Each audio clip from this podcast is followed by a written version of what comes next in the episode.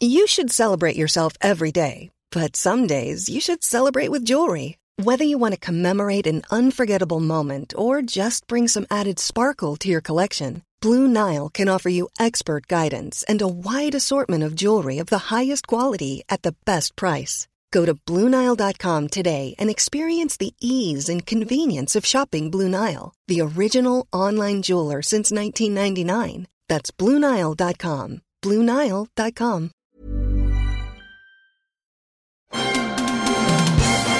Are you troubled by stale podcasts in the middle of the night? Do you love films that feature the busting of spooks, specters, or ghosts? If the answer is yes, then don't wait another minute.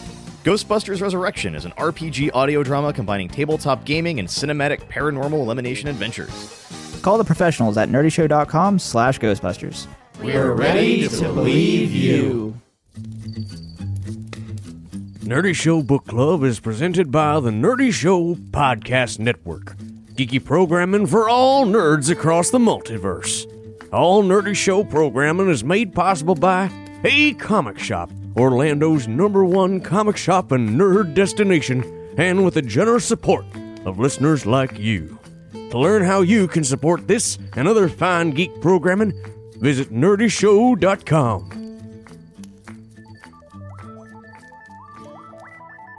Butterfly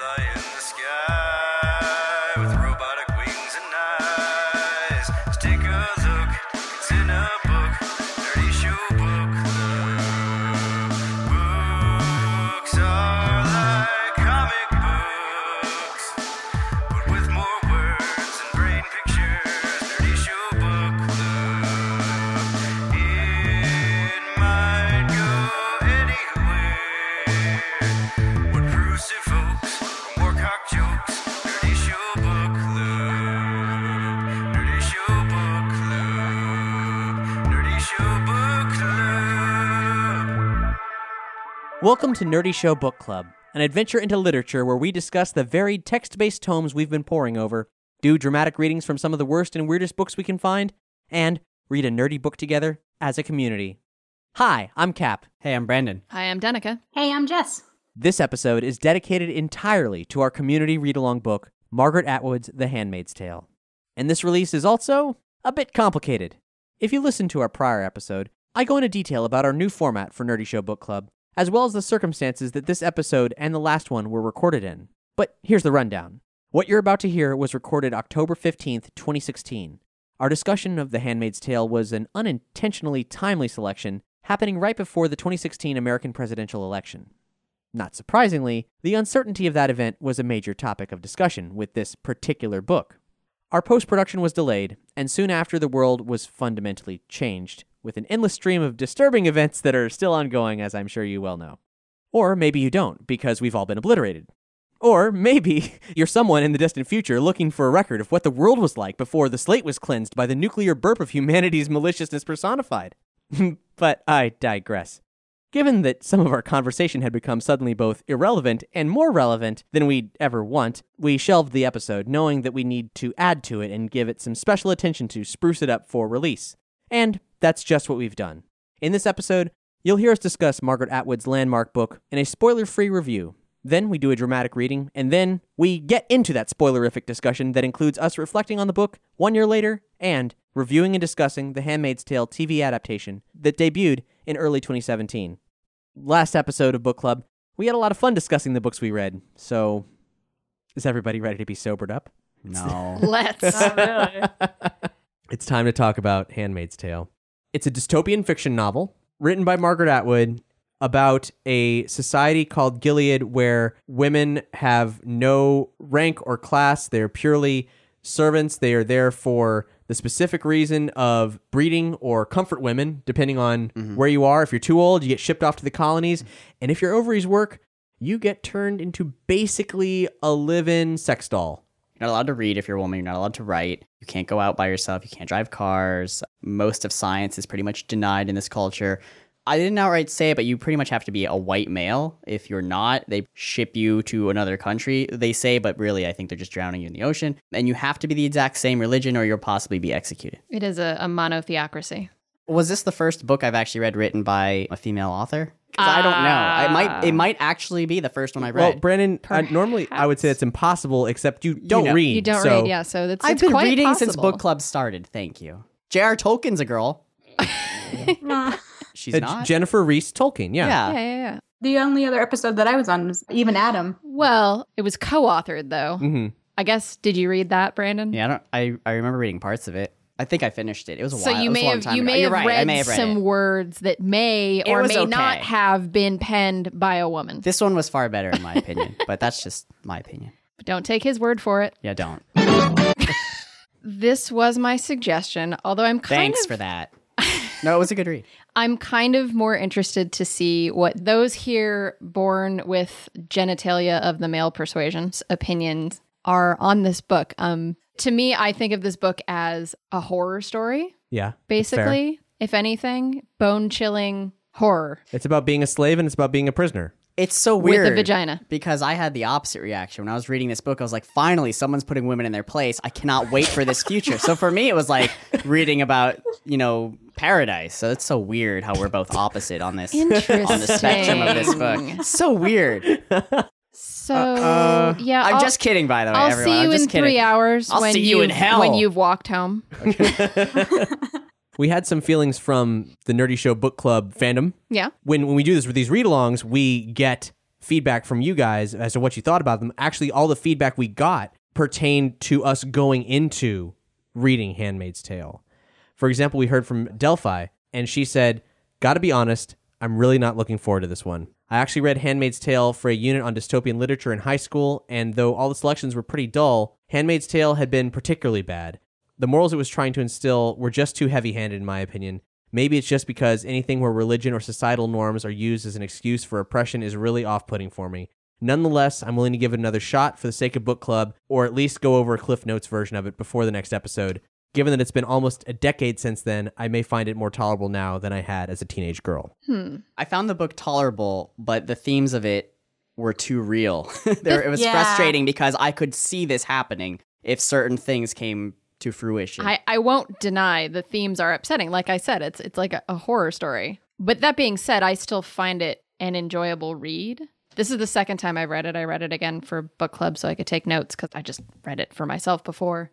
I found a lot of stuff in the book that actually was pertinent to today, which is really fucking scary to think about. for sure. Um, I'm also a Debbie Downer, as they say, so it's hard for me to be like, no, this book is great because I mean, no, I think it's a really good book, but yeah, it's it's a downer. I mean, but I would contest that it's not dull. It's about being. You know, it's not but, dull, I don't think But. Atwood has such a extremely masterful handle on the English language that for all of the horrible things it describes, it is so beautifully written. All Hmm. of it, especially because the main character has nothing but her own mind to basically keep her company. Right. And the lens of seeing the world through that character is well, it's a very strong lens. It's a very fascinating lens, and there's just some very wonderful wordplay. I actually found it difficult to get started with. And I don't know if it was just because it was the iPad version or what, but kind of the lack of quotes denoting where there was like starting in conversations and ending was something that really took a lot of getting used to for me. And so it really wasn't until about halfway that I really got into it. So I think just as a PSA, in case I'm not the only one,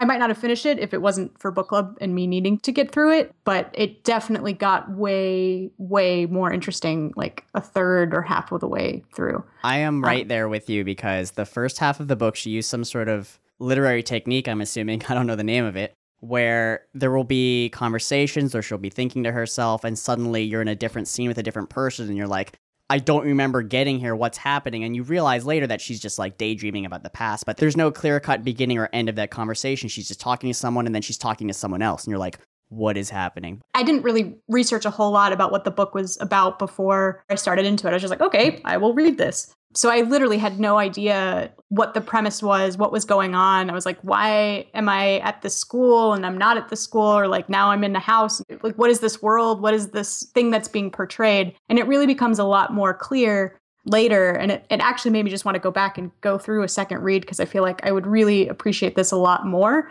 now that I have kind of a firmer footing in what's happening in this story. I guess you have to come at it realizing that that first third or two thirds of the book, it's all inner. It's in her head. It's inner monologue. It's So all in her head. When so her you- head trails off to another thought, it, immediately the writing goes there. It doesn't just tell Right, you now I'm going to think about this. It just goes in there. the in the same way that you or I would think. Yeah, That exactly. You'd just be suddenly in a memory, and then maybe into another one. So yeah, like I guess right now I, when I I'm could see how talking that, to you, I'm thinking about a hot dog I ate like two weeks ago. exactly. I don't mean to, but my brain just like just does that. And and because she can't speak most of the time, I guess I like that. I don't know if it's a literary device or not. And it also showed the main character would be dealing with a situation that no one would ever have to deal with, and suddenly she's escaping. She's not telling you she's escaping.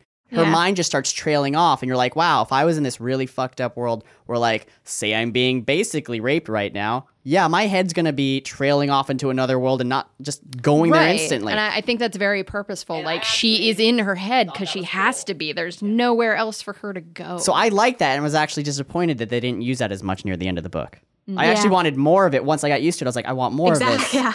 And then they, there was no more of it. I was like, well, okay, I guess I have to finish this book. I just get, gotta get it over with. No Namer said, I remember reading this one in high school. It's not the best dystopian fiction out there, but I think it still has a place in serving as a warning against assuming authoritarian doctrines as fact. And uh, Nathaniel said, I've read one other Margaret Atwood book years ago, and I've always wanted to read more. The book was Oryx and Crake, and apparently has been turned into something called the MaddAddam trilogy. Oryx and Crake and its sequels are also dystopian science fiction, and Oryx and Crake was a fantastic read. In that book, Atwood does what any great master of science fiction does takes modern concepts, things that are breaking news in the sciences, and takes them to some of their logical conclusions. And the results are disastrous. It's been a long time since I've read it, but I've been wanting to reread it and finally read its sequels. Because I'd been so taken with that book, I've long had other Atwood books on my list to read. Book Club was a great excuse to finally read The Handmaid's Tale, so thank you. This one has taken me some time to get through, but that's mostly on me, having less time to read lately. Atwood, in my opinion, has her skills as a great writer on full display here. Her subtle but powerful phrasings often make me pause. In addition, it's impossible not to empathize with our protagonist. I'm finally the part of the book where the actual revolution that leads to all these awful societal changes is being discussed, and it's unsettling, especially given our current cultural climate. For me, it's been a difficult book to get through at times because it's so bleak. In that way, it really does remind me of Cormac McCarthy's The Road, or Atwood's Oryx and Crake, or even The Walking Dead. Society is mutated into something so ugly it's hard to dwell in these pages, but I'm dying to see what becomes of our hero in the situation. I have daughters of my own, and the image of this character being torn from her child and forced into this crazed form of slavery is gut wrenching. I'm looking forward to finishing this one, hopefully in time for the show and your discussion. And it's actually a rather short book. Like I mean, I read it once I It's picked it not up. long, I but read yeah, it I can pretty see how it's difficult. I've actually I've read the MaddAddam trilogy, oh, yeah? which I read probably after I read Handmaid's Tale the first time, and I really like that series. I would actually say that those books are to me a little more challenging in the way that they're written because those are more science fiction Uh huh. and she writes in a very literary way not in you know the 10 books i read in the last two months like those are all very easy digestible There's a poetry to her sci-fi words. fantasy yeah reading margaret atwood is challenging in a good way Hmm. it's not like reading pulp fiction basically Right. but i did enjoy that series I mean, overall, I really love this book. It was very, very well made. It is obviously horrible. Everything that's happening in it is horrible. It's a tremendous cautionary tale. And it's no surprise that following our mentioning of this being the book club item for this episode, it started showing up a hell of a lot. Well, in politics, The, in, yeah, in, in the rest of the world, religion, and everything. Yeah. The book came out in 1986. So how are they so accurate? to like I'm so they called it nailed it. I don't. It's so that's weird. I thought it was a relatively new book. well there was actually No, Brandon, I still have time to get out. There's- that's, that's what I'm clinging to. we There still have isn't. time to Get out. get out I've read it. I know there's nowhere to go. Now you can go to Canada, Australia. Australia, kangaroos. It's cool. Didgeridoos. live in a pouch. No rules, just right. The problem is though, by the time you know you have to leave, it's too late. They've already got things set up. That's true. talking about how now this book is, there was actually a quote that I had highlighted that I was like, what the hell? It was after the catastrophe when they shot the president and machine gunned the Congress, and the army declared a state of emergency. They blamed it on the Islamic fanatics at the time. Yeah, that sounds about right. That sounds about right. And this was And 30 I mean, and years I- ago. In, in the 80s, yes. I mean, we've been having trouble with the Middle East for a long time, but the fact that that still fucking rings true. is Wait, wasn't the 80s when we were arming them? and training them. yes. Yes. Yeah, no, so we weren't having problems with that. but that was because we were probably them. trying to get rid of one set of fanatics and then we brought in another. So I think is pretty much what happened. What what we have learned is that none of none of us know history Let's, properly. let's call it a gross oversimplification, but yes. I do need to give a warning, and Brandon actually ran into this. The very ending, if you're reading the digital version, it cuts off right it gets before cut that. off because it, it looks to the app like it's an afterword and like you may not want to necessarily read it. Make sure you absolutely got to the end of the book. Okay, you're right. if you're reading the digital version because you may miss something. In the 30 years, Handmaid's Tale's been adapted quite a bit. There was a film in 1990, so just four years after the book coming out and becoming a bestseller. It's had a, a BBC radio play adaptation, a Canadian radio play adaptation, an opera, a ballet, a stage adaptation. The Canadian band Lakes of Canada released a concept album inspired by The Handmaid's Tale called Transgressions. I would like to hear that, please, right now. We'll link to it on this episode's page. so this uh, is a popular book. Yeah, it's a big deal. And this new Hulu series is starring Elisabeth Moss as Offred from Mad Men, Joseph Fiennes as the commander, and Samira Wiley as Moira.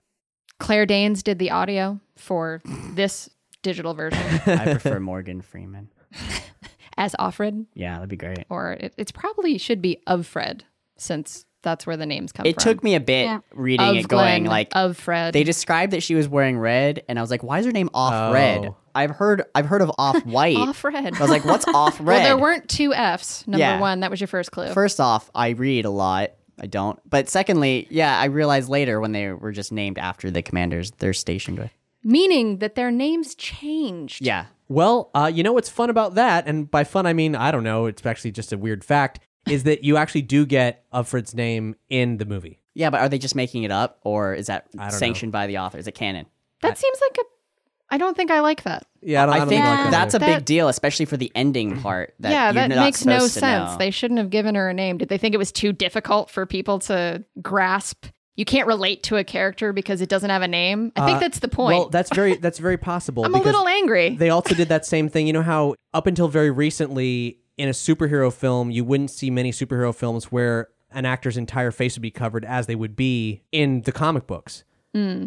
Probably due to Screen Actors Guild jurisdictions or something, you had to see a certain portion of that person's face and so on and so forth. Well, in the film adaptation of Handmaid's Tale, they don't wear the white wimple hats that hide their faces. They just wear a red veil, which leaves yeah, That's so stupid. Like they wear a veil and then they also have these kind of winged blinders like a horse so they can only see straight ahead and, and not the to wimple side. has so many like connotations and like that. Uh, yeah, it's that's There's a meaning to it. it's totally a thing that happened because it was a movie, you know? Although, are you talking veil like? I'm talking like they Like Vicky.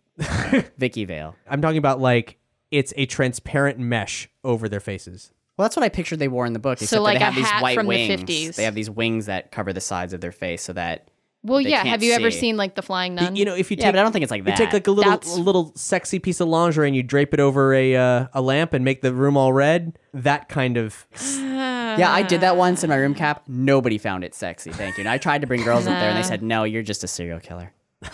so yeah, it didn't work. Thank you. aside from comparing the films, we can get more into those comparisons later, perhaps.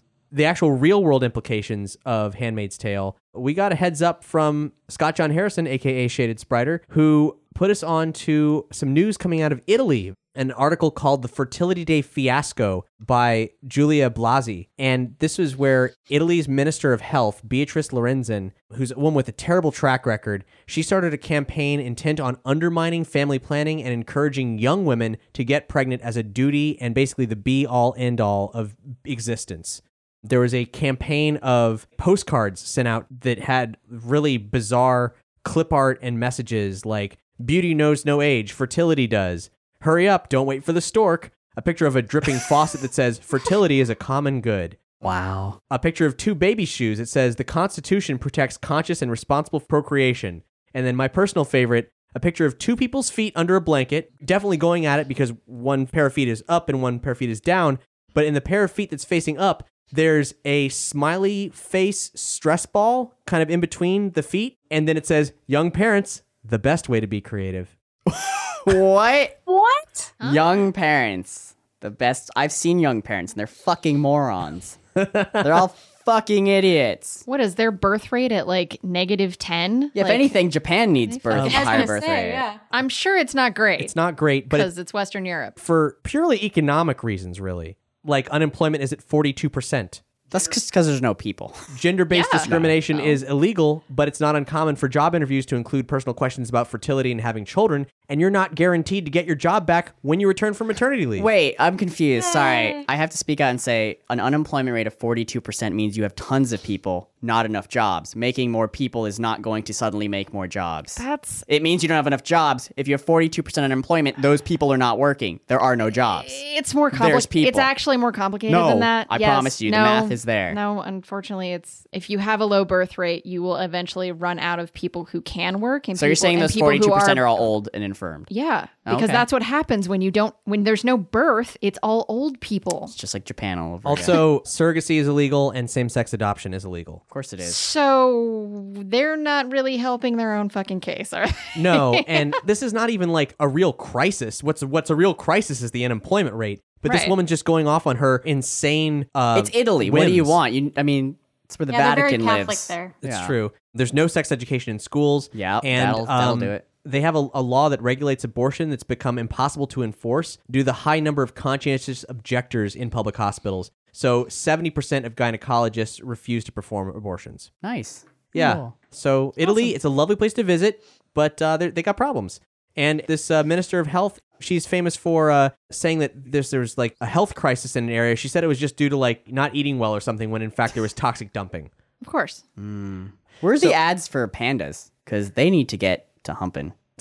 They're about to die. They need more babies. Where are their ads? Not in Italy. They're Italy. very picky. I was actually I was at the Australia Zoo. Very quick side tangent, uh, and they were trying to get two pandas to mate, and like the female panda was just like not having it, and so they had to keep them separate, and then they had to like slowly reintroduce the male panda so that she would think he's like a new man that she might want to meet with, or a new he panda. came, he came back man. with a mustache. I'm like, oh, this is a completely new panda. Who is completely that? new. Listen, pandas, they just want to fucking die. Let them. That sucks, but they're like, we're wise. We know it's time. They know which way this whole global warming thing is going. Like we're just let's let's get out now. Like they're done. If they Do we if- really yeah. need them for anything? They they just no. I mean, they're just a waste of fucking space, but they're, They're, cute. they're just adorable, and the inherent cuteness of the panda bears help fund the World Wildlife Get- Federation. Wildlife Foundation, yeah. Yeah, I mean, in, in, the- in gift shop purchases at the National Zoo. the ecosystem definitely has gotten over them. So this campaign, this bullshit fertility day campaign, was originally slated for September 22nd, but Giulia Blasi tweeted to us. She was a part of this Twitter discussion that we had with Scott. She said, "Thankfully, unlike in Gilead, the backlash has been immediate and fierce. However." Though the first campaign was recalled, it came back with a different platform that had a more inexplicably offensive campaign. Their new slogan is "Let's Fuck you. let's talk about health, Let's talk about hell. health, Let's talk about hell. and it basically says stay away from cigarettes and drugs and booze while you're pregnant. But they have these nationwide events for probably poorly attended uh, roundtables on reproductive health. But they hand out brochures with the front reading "Good habits to be encouraged, bad buddies to be abandoned." And the good habits are represented by clip art of smiling white people who don't look Italian at all, and the bad buddies are people of color smoking up. Look, I don't I don't want to be the guy who blames religion on Italy's messes. But I'm going to blame religion on Italy's messes. And I'm sorry if you're Catholic, but man, Italy's fucked up. Wonderful place to visit, though. Yeah. Highly I recommend guess. it. Just don't live there. I mean, the money you're going to pay for their food is going to support all this shit, but Venice go for is it. nice. Yeah, it's going to be underwater soon. Not really. So, so go to Venice before it's underwater. Um, just I'll I'll see it with a fucking scu- I'll get my scuba gear diving degree, whatever the fuck it's called, Nah, certification. you'll just be swimming in poop. You, you know. oh, you're right. All the poop that floats up canals. after it yeah, sinks. you don't. You don't want to. Okay, well that'll be something cool to see. you don't want to sw- swim in the Venice canals. Come to the Venice canals where we have poop as much as you have jellyfish just swimming everywhere. what were we talking about? Uh, we, we- we were talking about Handmaid's Tale. Handmaid's Tale. Here's a reading from The Handmaid's Tale to give you a little bit of feel for the vibe of this book. It's a very fascinating scene. It's one of the few instances where we see the kind of sci-fi aspects of the book. There's very few of them, but this is just a, a moment, a rare moment of two characters interacting, actually, and some weird sci-fi stuff going on. in the trying trying to interact as much as they're allowed without Yeah. spies seeing them interacting. At the corner is the store known as Soul Scrolls. There are Soul Scrolls in every city center, in every suburb, or so they say. The window of Soul Scrolls is shatterproof. Behind it are printout machines, row on row of them. These machines are known as holy rollers, but only among us. What the machines print is prayers, roll upon roll, prayers going out endlessly. They're ordered by a CompuPhone. I overheard the commander's wife doing it. Ordering prayers from Soul Scrolls is supposed to be a sign of piety and faithfulness to the regime. So, of course, the commander's wives do it a lot. It helps their husbands' careers. There are five different prayers for health, wealth, a death, a birth, a sin. You pick the one you want, punch in the number, then punch in your own number so your account will be debited, and punch in the number of times you want the prayer to be repeated. The machines talk as they print out their prayers. If you like, you can go inside and listen to them.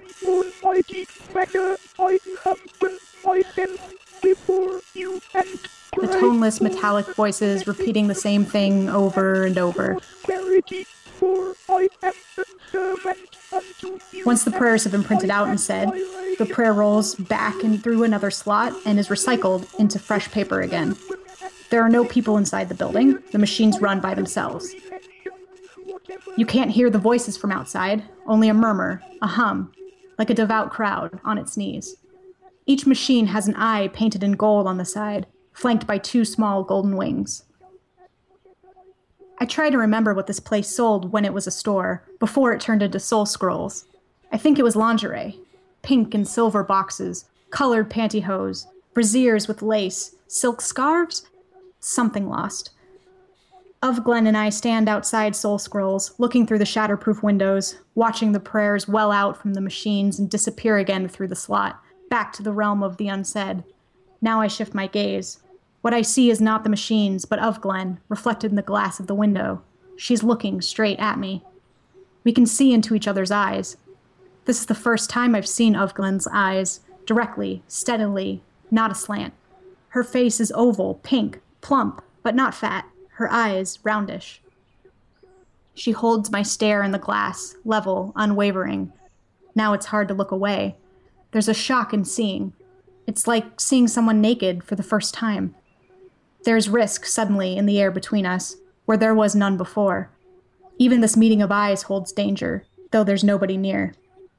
At last, Ofglen speaks. Do you think God listens to these machines? She is whispering. In the past, this would have been a trivial enough mark, a kind of scholarly speculation. Right now, it's treason. I could scream. I could run away. I could turn from her silently to show her I won't tolerate this kind of talk in my presence. Subversion, sedition, blasphemy, heresy, all rolled into one. I steel myself. No, I say. She lets out her breath in a long sigh of relief. We have crossed the invisible line together. Neither do I. Though I suppose it's faith of a kind, I say, like Tibetan prayer wheels. What are those? I only read about them, I say. They are moved around by the wind. They're all gone now. Like everything. Only now do we stop looking at one another. Is it safe here? I whisper. I figure it's the safest place. We look like we're praying, is all. What about them? Them? She says, still whispering. You're always safest out of doors. No, Mike. And why would they put one here? They'd think nobody would dare. But we've stayed long enough. There's no sense in being late getting back. We turn away together. Keep your head down as we walk, and lean just a little towards me. That way I can hear you better. Don't talk when there's anyone coming. We walk, heads bent as usual. I'm so excited I can hardly breathe, but I keep a steady pace. Now more than ever, I must avoid drawing attention to myself. I thought you were a true believer. I thought you were. You were always so stinking pious. So were you. I want to laugh, shout, hug her. You can join us. Us, I say. There is an us, then. There's a we. I knew it.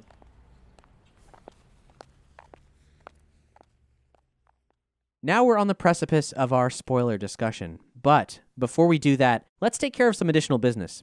As you might know, our next community read along is David Wong's sci fi comedy Futuristic Violence and Fancy Suits. Book club isn't on a regular schedule, but we're going to see about doing it at least at predictable intervals.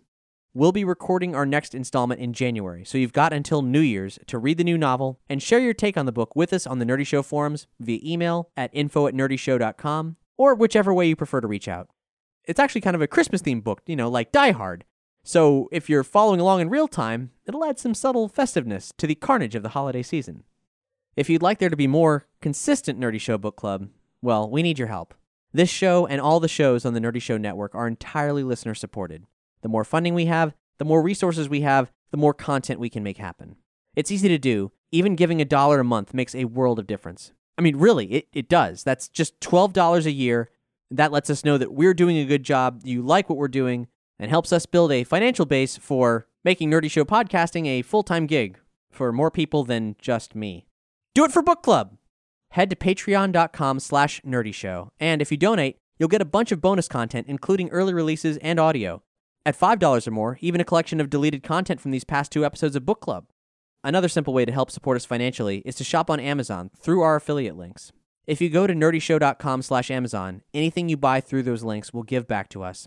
It could be our next read along book, it could be a bunch of attractive socks, it could be all your holiday shopping. It doesn't matter. Bookmark those links, make them your only portal to Amazon, and help us stay afloat. All that said, I would be remiss if I didn't mention that you can also help us out for free. Rate and review this series on iTunes, or try Podchaser, a new platform for podcast discovery where you can rate and review not just series, but individual episodes. In fact, here's a recent review by Garrier. The title is Nerdy Show Book Club is a Wonderful Time. Enjoy their light discussion of what they have read. Boggle! Hey, I'm Ryan Reynolds. Recently, I asked Mint Mobile's legal team if big wireless companies are allowed to raise prices due to inflation. They said yes. And then when I asked if raising prices technically violates those onerous two year contracts, they said, What the f are you talking about, you insane Hollywood ass? F- So to recap, we're cutting the price of Mint Unlimited from $30 a month to just $15 a month. Give it a try at mintmobile.com slash switch. $45 upfront for three months plus taxes and fees. Promo rate for new customers for limited time. Unlimited more than 40 gigabytes per month. Slows. Full terms at mintmobile.com. Hi, I'm Daniel, founder of Pretty Litter. Cats and cat owners deserve better than any old fashioned litter. That's why I teamed up with scientists and veterinarians to create Pretty Litter. Its innovative crystal formula has superior odor control and weighs up to 80% less than clay litter. Pretty Litter even monitors health by changing colors to help detect early signs of potential illness. It's the world's smartest kitty litter. Go to prettylitter.com and use code ACAST for 20% off your first order and a free cat toy. Terms and conditions apply. See site for details. As they give dramatic readings of some truly terrible fiction, read along and join the discussion as they discuss a wide variety of books. Dive into cyberpunk with William Gibson's Neuromancer. Explore mythic fiction with Neil Gaiman's Ocean at the End of the Lane. Or take a drive through Florida with Carl Hiaasen's Sick Puppy. I could list the myriad interesting and varied books they've read, or you could just listen yourself. TLDR, this show is funny, interesting, and has exposed me to genres and authors that I wouldn't have encountered otherwise. And I don't regret any of them, except perhaps Armada. But nobody's perfect. Thanks, Garrier, and thank you for listening. Now come the spoilers, so if this is where you're getting off, well, we'll see you later and uh, have fun getting off. Have fun getting off. But I would not think to this book. If so, maybe don't talk to me ever again. I mean, You know, whatever floats your goat, man. If you have a goat. I don't know. Floats your goat? Yeah. I, not water, because it's a devil. 'Cause- water doesn't work on them. 'cause the they devil. breathe underwater. Got it. Spoilers alert. All right. Spoilers. I can go on a rant about it for a little bit. Uh, just like a minute. sure. So, how this book made me feel. Maybe I'm taking it the wrong way, but it seemed, and I saw a lot of parallels in this book to our own society, that if right wing religious extremists got to pass all their laws and have their way, we would have this book. We literally, they literally want this to happen.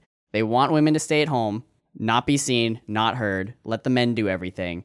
Women can't go out by themselves, you know, they can't drive. It's basically everything in our society today that they claim they hate because they're claiming, oh, we hate countries with Sharia law because they treat their women like this and they have to wear veils and they can't go outside. But if you actually listen to right wing extremists in our own country, they literally want to do the same thing. They would be best friends with the countries they claim to hate. And that was the most frustrating thing to me the hypocrisy of it all. There are so many bills that are trying to be passed every year that would totally help Handmaid's Tale become reality. And it's so stupid because they claim to hate societies like that, but they're doing the same shit. Same exact shit. Science is bad. Religion is good. If you're not the same religion, you're executed. If you're not the same color, you're executed. If you read or write, or, or if you're a doctor that performs abortions, you're executed. Like, literally, that is happening in our country. And that's my little rant. It pisses me off. You can disagree if you want, but you're no, wrong. no, I, You're I wrong. don't. I don't disagree.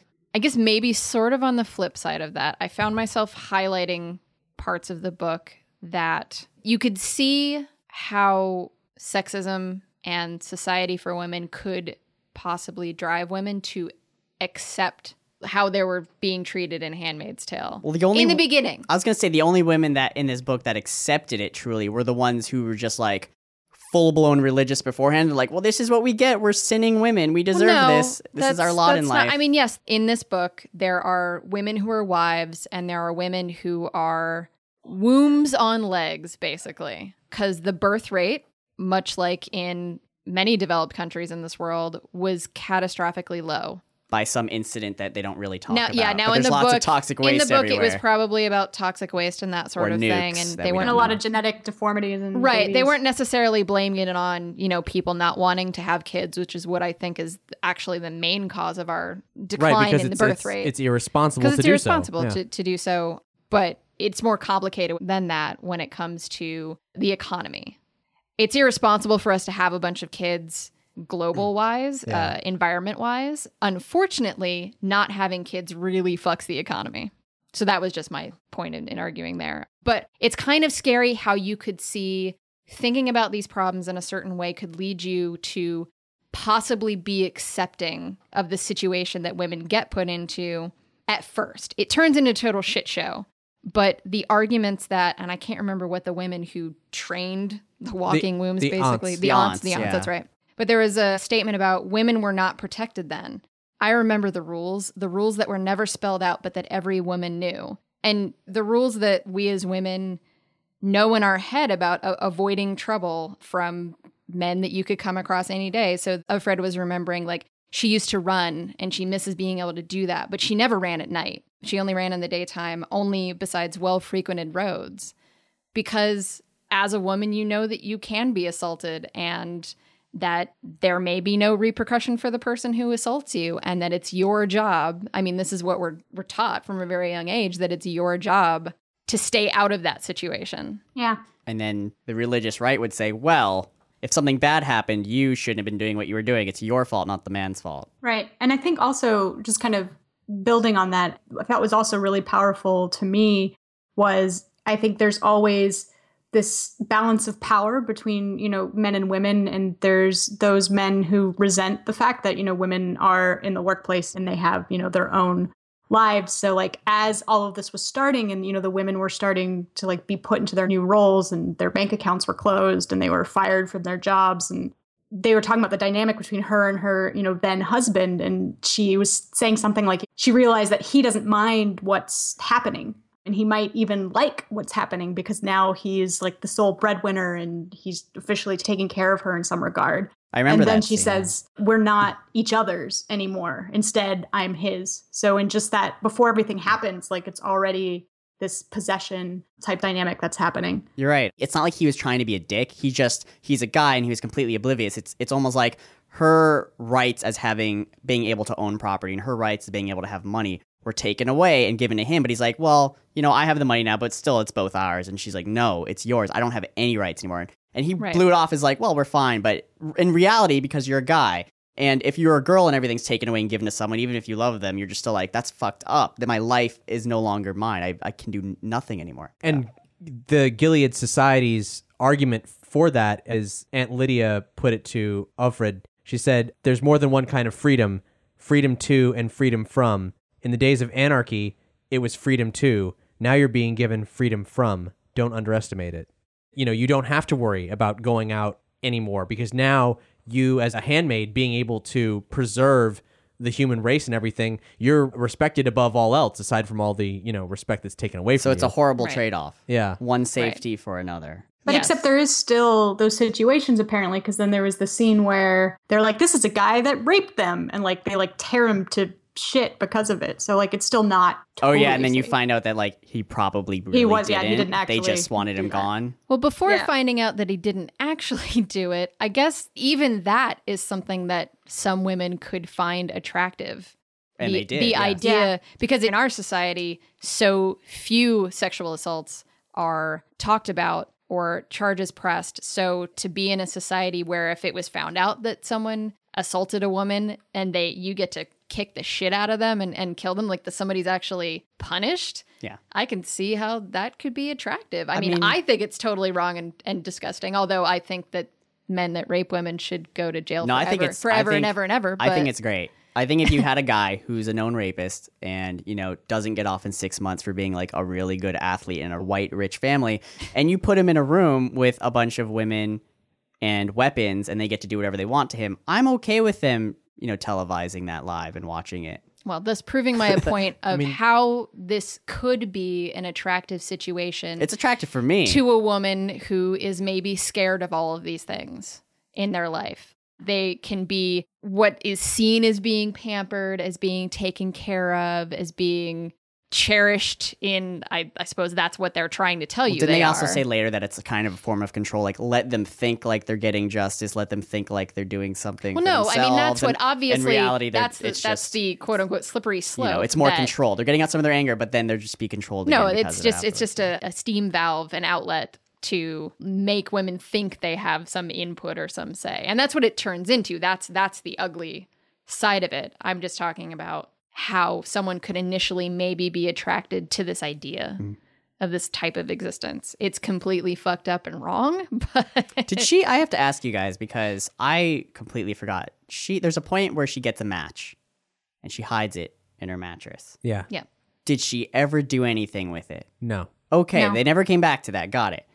Well, she thought just- about it again. I Like was- she thought, oh, I could use it. Yeah, but she the could- very end. Light her house the on fire, kill her. point of that was like it was this little secret, this bit of power that she had. Not only did she own a thing, but a thing that could be destructive, a thing that she could hurt someone or herself with. That gave her this tiny, this little infinitesimal spark of I, I have this tiny bit of power. Which is one of the things I think the book does really well in general is it takes observations like that and really breathes a lot of significance into the little things. I mean, I don't think that Margaret Atwood ever was imprisoned at any point in her life, but she certainly seems to have a lot of the nuances of that lockdown of what it's like to be isolated and denied things and focusing on the minuscule details of a room and so on simply because that's all you have.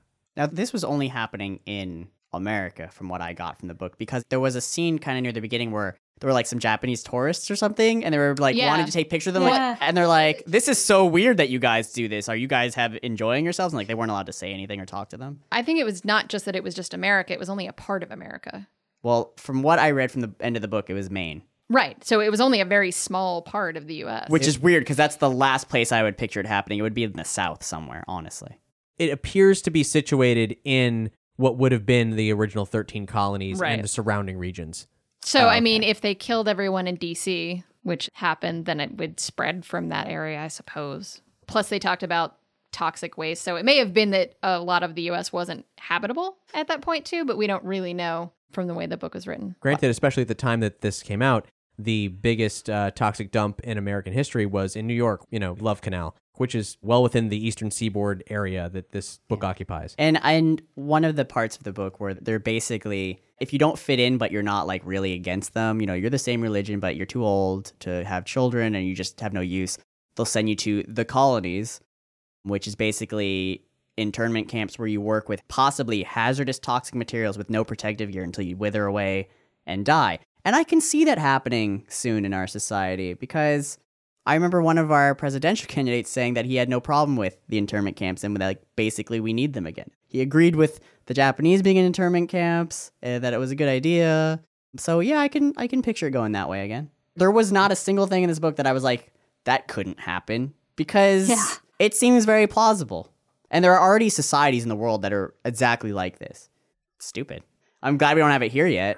If we did, I'll at least they made guns easy to get in this fucking country. I would like to think that despite what's going on in the political realm, that we could never really have what exactly happens in this book. I thought we could never get as far as we are today in the political realm. No one did, but here here we are. But you know what? It's looking like that's going to turn around. So yeah, we'll see. Don't underestimate stupidity in the world. But yeah, so it's a very um, uplifting and exciting book about the joys of life and appreciating. It'll make you appreciate the life that you have. It Right? certainly, damn sure. It certainly made me appreciate the fact that I'm not a woman. Sorry for you guys. How did you all feel about, by the way, the end of the book, which I guess took place in what I remember is 2145? Yeah, mm-hmm. surprisingly, I really liked it. I thought that I would be wanting more, like wanting to know exactly what happened to her. But I, I actually found it kind of satisfying in a way to know that it was still a mystery and it was something that you could think about. And it went really well, I think, in time with the rest of the book, or like with the the same tone of the rest of the book of like things being a little bit more open ended in terms of how things go. I was a little confused with the theme at the end of the book because it seemed to me the theme was the more things change, the more they stay the same because you have this symposium where I assume, and maybe it's just me, it's a bunch of guys talking about these horrible things and they're going, well, can we really prove the validity? And some of them are making jokes about it and about women at the beginning, like it's no big deal. And it's kind of like, well, it's starting all over again, kind of. They're, they're not Well, taking it we don't- seriously. I don't think it's men talking about this. Well, I didn't think they were making fun of women. I thought they were making fun of just like people in that world. Like we would like look back at people in medieval times and be like, as much as we could say they're educated. So in the book, there is like an underground railroad type of situation The, for the for- Underground Female Road. Here's the part where they were laughing. It even says in uh, parentheses l- laughter. We know that this city was a prominent way station on what our author refers to as the Underground Female Road, since dubbed by some of our historical wags the Underground Frail Road. And there's laughter and groaning. That's why I assume it's all So, guys. Ah. but I think you're more remembering just the fact that there was something called the Underground Railroad and how offensive that is. But that's why there's laughter and groaning because they're like, yeah, that's, I that's thought- fucked up. You know, I just don't thought call they were still patronizing. No, I think when they're laughing in here, it's a lot of times it's more about the academics. They're kind of groaning at the way things were referred to, that academics were referring to certain parts I of this. suppose. I don't know. I really liked the historical note section. I think that's the major problem. It's called historical notes, so it seems like it's a notes part of the book, like Right, an it- appendix or some shit. Yeah. Like for example, Riddley Walker or Clockwork Orange all have these appendices because of the world that they exist in and right. so on. So Which happens with a lot of Yeah. books. And it's even like separated like historical notes and there's nothing there I see on that. the digital it's- it's, copy. uh, and then it goes into that's silly. So yeah, I noticed when I was rereading it, I was like, wait, I thought there was more to this. Yeah. And then had to go back like, oh shit, it What- thought it was one thing I thought was weird is as the third act starts, I feel like Offred's dictation changes as though before I really felt like it was a narrative running through her head, and then there was a change, a distinct change. Like in chapter 41, she says, all of a sudden, turning to the audience, breaking the fourth wall, I'm sorry there's so much pain in this story. I'm sorry it's in fragments. And I was like, what the fuck? Well, because Like- oh, you realize Oh, yeah. later that she's like Yeah, Rick yeah, yeah. talking. Yeah. Yeah, well, there were it's, tapes. it's as though all of a sudden it switches to the tape. But like also- before, it wasn't. I don't feel like before it was written exclusively with it in mind that it was being dictated, and then all of a Actually, sudden, I would agree with that. well, no, I disagree because there were parts in the begin near like the begin- beginning and middle of the book that I was confused by. Where I thought she was talking to us specifically, going like, "Oh, but I I tend to carry on about these things. Maybe I shouldn't talk about these. I, I tend to do that. Maybe let's go to another Hmm. topic now." Like she says that Yeah. early on in the book, Maybe I need to read it a and then I third was like, time. "Oh, she's just talking to the audience." So I was like, "Okay, that's cool." But there's also the whole part. I think I just realized that most of the beginning part of the book when she's in her head a bit, even though she's narrating it and daydreams a lot. I think she stops doing that later on because she finds an escape that isn't in her head with that other guy, Nick. So she finds an escape that's physical instead of one that's mental. And Right. so she switches from only narrating her past memories into just talking about what she's currently doing. I have to point out this thing in the first page of the historical notes that I just read, and I, I, I must have just read quickly over it. The very first paragraph saying what it is, like a partial transcript of the proceedings of the 12th Symposium on Gileadean Studies held as part of the International Historical Association Convention, held at the University of Dene Nunavut. Oh, that's uh, Dene Nunavut. wow. I was like, what? What? Let me see that. Let me see that. I don't Deny remember none of that. it. Margaret Atwood, that's goofy. I didn't notice until just now. the Dene University Nunavut. of Dene Dene Nunavut. Nunavut. So, I mean, overall, I thought this was a really phenomenal book to read. I'm so excited to have read it because it was so well written. the experience of being imprisoned and of existing in this horrible world was so well rendered.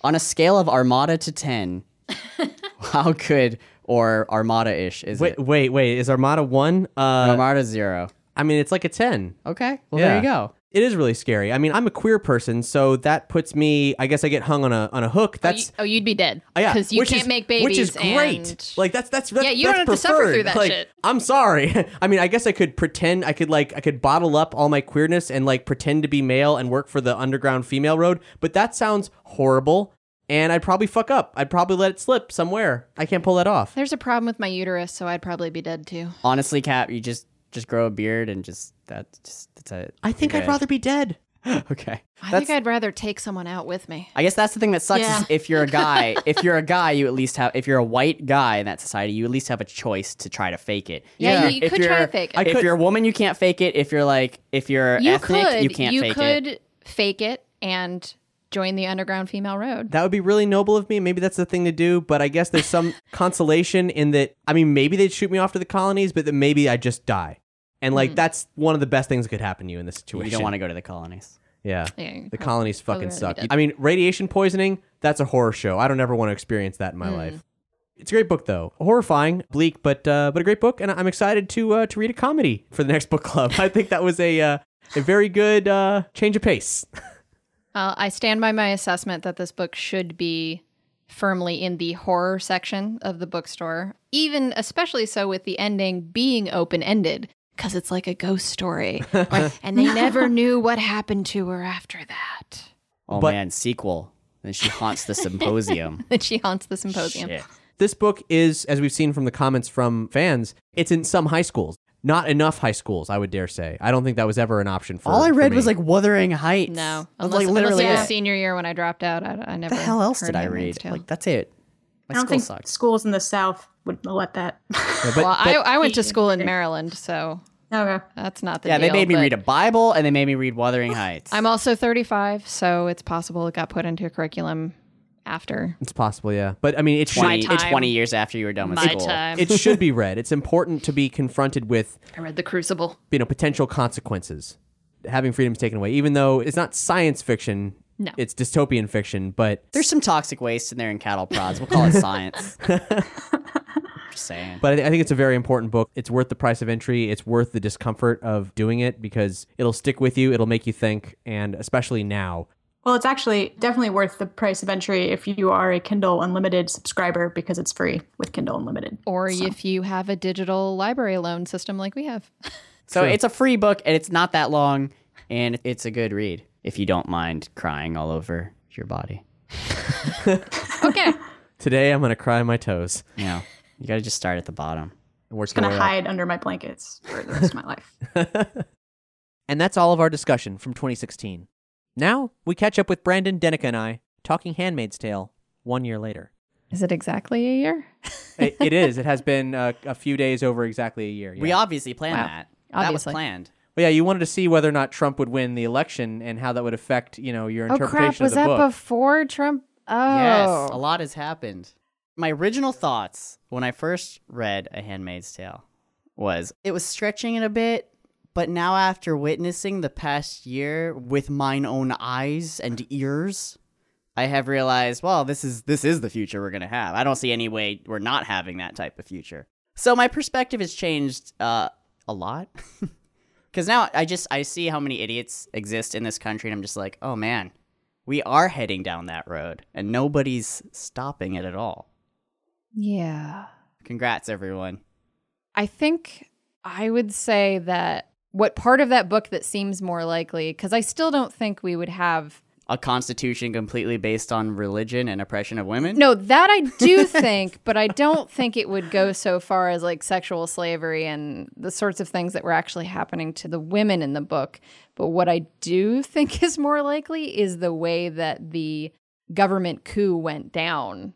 That seems less and less absurd every day. The act took out anyone who would oppose this regime that was bubbling underneath the surface. right. That's the part that seems more likely and more scary. You know, I have been thinking about that all year long, that exact part. So let's all file this away. Alex Jones might, you know, scream about false flag operations, but should anything like that happen, that would might be a real false flag operation. In better news, though, Margaret Atwood was up for a Nobel Prize for her writings, not just because of Handmaid's Tale, but just her writings in general. She didn't win, but she did get nominated.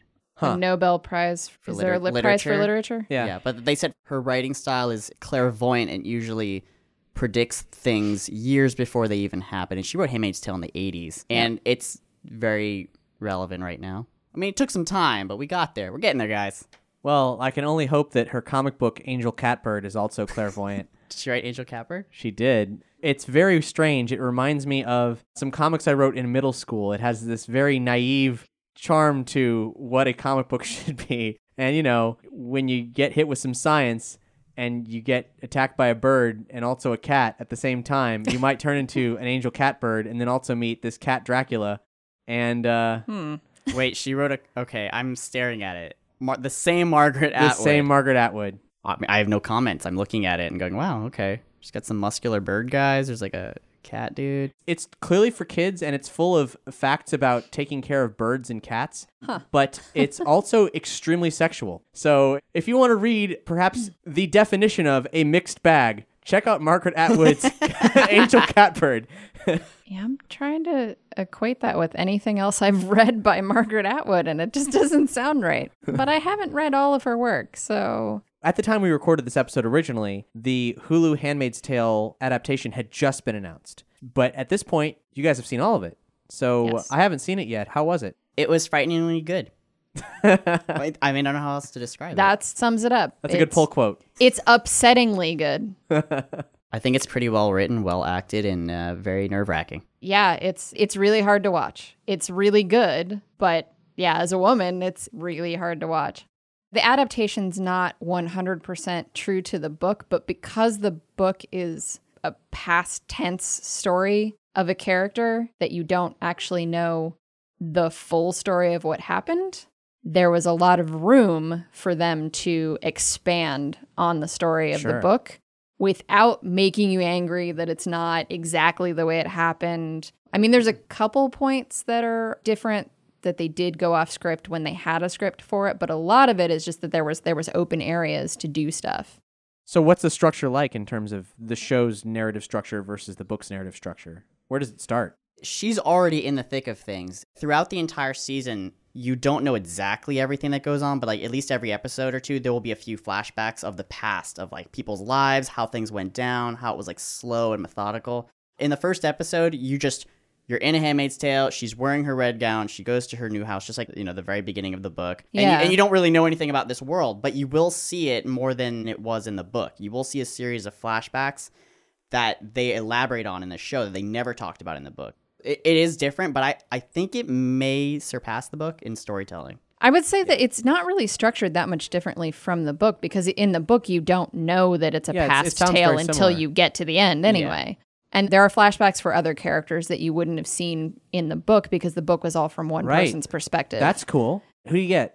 well, you get her best friend, you get her husband. yeah, like he, you he's get- actually in the show at some point. You get flashbacks from the commander and his wife. And they get their own kind of separate flashbacks. They're not just them as a couple. So, like, there's stuff where the main character talks about who Serena Joy was originally. Mhm. So, you get a little bit of that in the book, but this flashback is actually from her, from Serena Joy's perspective and her joining the movement, actually helping to spearhead the movement. And Is the narrative of the book different in terms of the nature of Gilead and what's going on there? Did it update the scenario to something more concurrent to today? I think it's pretty accurate. No. No. I mean, it's not. I was asking mostly because I'd be surprised if it did because it already nailed it so well. the only thing they elaborated on was more of the forces outside Gilead, like what's Canada up to. And you can see what they've been doing for the people trying Canada to escape America. and things like. Mexico. Do you see the size of Gilead? Because we were debating that in the episode. They talk I'm every now and then about like from here to here, but they don't really. I'm trying to remember if they they may have actually given us a better scope of the size, but I can't remember I for sure. the I don't think you get it till towards the end. I think the show and the book do that thing where they kind of want to leave it up to your imagination how big Right. you think it is. Is are there some states fighting left? Yes, but how big is Gilead? I don't know. Is it mm. just the east side? Is it the west side? Is it the northeast? Not 100% sure. And how do they handle the wimple? Did they do it? Did they do what the film did with the stupid, very thin veil? Or No, it's a it's like a flying nun. okay, so like it's, wings. it's book accurate then. Yeah. Here's the thing I was upset about. Well, and not as not as big as a flying nun. That's you had to you had to point this out to me, Danica, and I was really upset because in the book they always talk about how they put their wings on, and I was picturing these really cool helmets with like white wings, like Valkyries and stuff. no, they're just those stupid like nun habit things. Yeah. I was like, "Where are the wings?" I was real. I was like, "Danica, where are the wings?" She's like, "That's not what they meant in the book." It was right on the cover of the book, dude. I You don't just had to look care. at the They cover of the kept book. saying they put these. They we put our wings on. I was like, "That's really cool. I want to wear some." wings. And then no, they're not wings. Don't confuse me. Hashtag I upset Brandon. Nobody knows what that is, but you will soon. there's genital mutilation. Oh fuck me. I mean, they don't show it happen, but there's Okay, genital so, mutilation. so female circumcision is a part of the Gilead. Uh, Uh, it no. happens to a specific character. If you still have the ability to bear children, you're still useful to them. Basically, they, they take away all your pleasure, and then you can just have babies, and that's what you're good for. And Oh, Right. Kind of ridiculous because Like I, in dou- Africa. Yeah. I doubt you'd be having any pleasure. and the the ceremony for conceiving a baby is you know pretty graphic in the show as compared to. But yeah, the it's book. it's exactly like the book. yeah. that sounds like a very painful watch. Would you recommend it? Yes. No, I would totally recommend it. Most of the abuse is woman on woman. That's probably one of the most painful things. But that's in the book as well as in the show. The way that women can turn against each other or can be made to turn against each True, other. True, but the way they talk about it in the book and show it in the cinematic version of the show is you really don't have a choice in some situations. Like if you don't, you're kind of going to be murdered, and then like in some situations, but there are situations where there are women in power. I- feel like the Serena Joy character isn't necessarily happy with what's going on Well, she because got exactly because what she she she got what she thought she planned, but then didn't bargain for being forced out of power and not being able to read, even though she's the one who helped put all of these structures in place. oh, she's more important than I thought she was in the book. Okay. oh yeah, Wow. she works with the commander. She helps put together this coalition of people. The flashbacks are basically like, look, this is how much work she did towards this, and now she's completely marginalized. She's subservient to the commander when she was the brains in that relationship, at hmm. least, at the very least. it was a very House of Cards relationship. A little bit, yeah. She was the smart female, the driving force, and then she kind of got thrown to the side after a bit. I didn't realize that they were like the tip top. I thought they were like just near the tip top. No, they're totally the tip top. Well, they're Oh, near. wow. I think they're near. There's there's They're a, there's well, a yeah, no. I'm sorry. They're they're not they're not the tippy top. They're on a committee. There is a the- committee and there is somebody higher than the commander, but, I think only a very few people higher than than Offred's commander. Hmm. And that's all she wrote. The first season of Hulu's Handmaid's Tale is now on other platforms, and we'll link to where you can buy it on this episode's page. Season 2 is on the way in 2018, if we make it that long. And the discussion on Handmaid's Tale doesn't have to end here. If you've got any new discussions to add, keep them coming.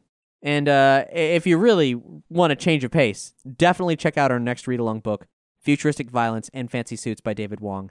It's not a particularly nice future, but it is at least a hell of a lot more fun. Though, you don't have to take my word for it. Butterfly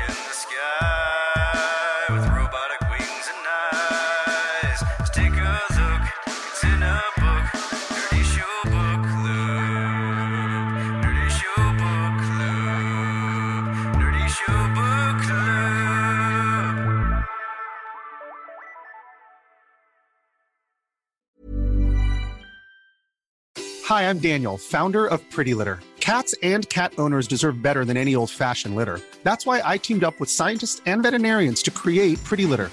Its innovative crystal formula has superior odor control and weighs up to 80% less than clay litter.